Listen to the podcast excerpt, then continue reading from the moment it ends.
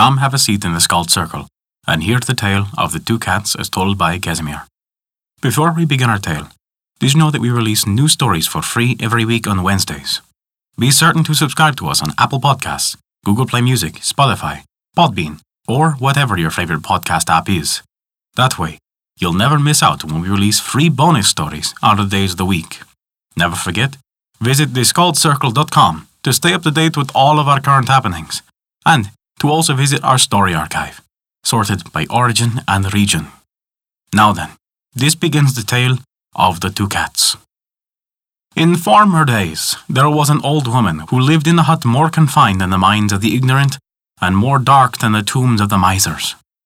Her companion was a cat, from the mirror of whose imagination the appearance of bread had never been reflected, nor had she from friends or strangers ever heard its name. It was enough that she now and then scented a mouse, or observed the print of its feet on the floor. When blessed by favoring stars, or by benignant fortune, one fell into her claws. She became like a beggar who discovers a treasure of gold.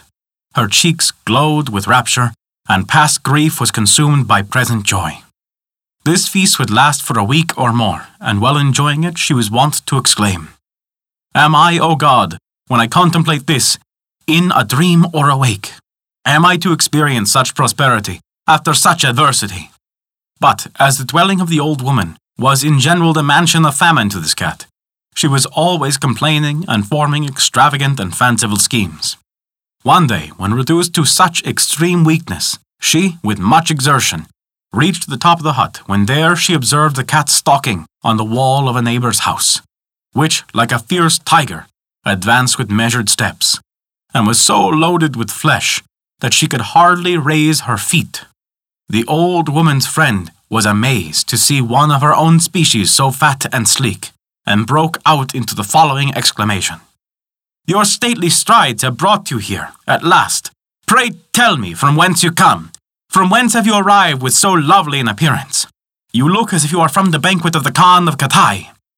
Where have you acquired such comeliness, and how came you by that glorious strength? The other answered, I am the Sultan's crumb eater. Each morning when they spread the convivial table, I attend the palace, and there exhibit my address and courage. From among the rich meats and wheat cakes, I cull a few choice morsels, I then retire and pass my time till next day in delightful indolence. The old dame's cat requested to know what rich meat was, and what taste wheat cakes had. As for me, she added in a melancholy tone, during my day I have never eaten nor seen anything but the old woman's gruel and the flesh of mice. The other, smiling, said, This accounts for the difficulty I find in distinguishing you from a spider. Your shape and stature is such as must make the whole generation of cats blush, and we must ever feel ashamed while you carry so miserable an appearance abroad. You certainly have the ears and tail of a cat, but in other respects, you are a complete spider. Were you to see the Sultan's palace and to smell his delicious viands, most undoubtedly, those withered bones would be restored. You would receive a new life, and you would come from behind the curtain of invisibility into the plane of observation. When the perfume of his beloved passes over the tomb of a lover, is it wonderful that his putrid bone should be reanimated? The old woman's cat addressed the other in the most supplicating manner. Oh, my sister, she exclaimed, have I not the sacred claims of a neighbour upon you? Are we not linked in the ties of kindred? What prevents your giving a proof of friendship by taking me with you when next you visit the palace? Perhaps from your favour plenty may flow to me, and from your patronage I may attain dignity and honour. Withdraw not from the friendship of the honourable, abandon not the support of the elect. The heart of the Sultan's crumb eater was melted by this pathetic address. She promised her new friend should accompany her on the next visit to the palace. The latter, overjoyed, went down immediately from the terrace and communicated every particular to the old woman, who addressed her with the following counsel be not deceived, my dearest friend, with the worldly language you have listened to.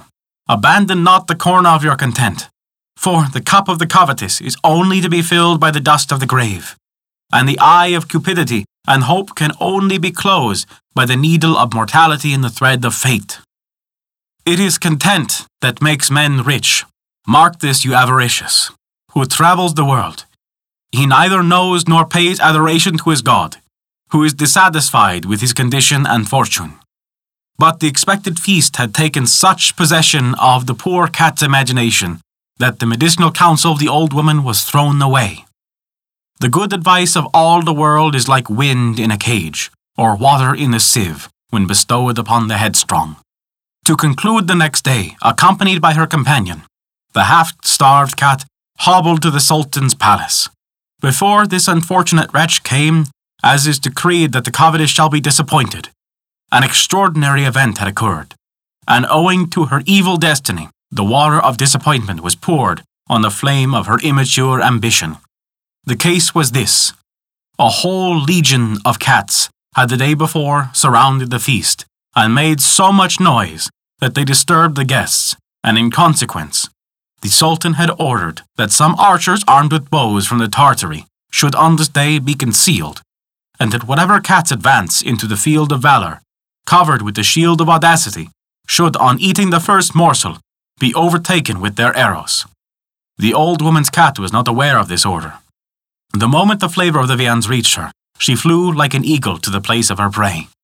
Scarcely had the weight of a mouthful been placed in the scale to balance her hunger, when a heart dividing arrow pierced her breast. A stream of blood rushed from the wound.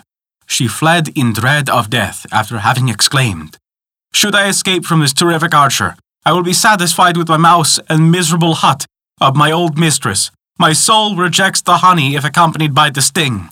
Content with the most frugal fare is preferable. And that is the tale of the two cats. Thank you for listening to our story. If you enjoyed it, please take a look at our Patreon page to learn how you can earn great rewards while also supporting us. We appreciate even the smallest of contributions, as they allow us to continue to release new stories every week for free on Wednesdays, and also to provide bonus stories for your listening pleasure. Visit us at theskaldscircle.com to view our story archive, sorted by origin and region, and to stay up to date with all of our current developments. We would also like to extend a special thank you to CAT for their support this month.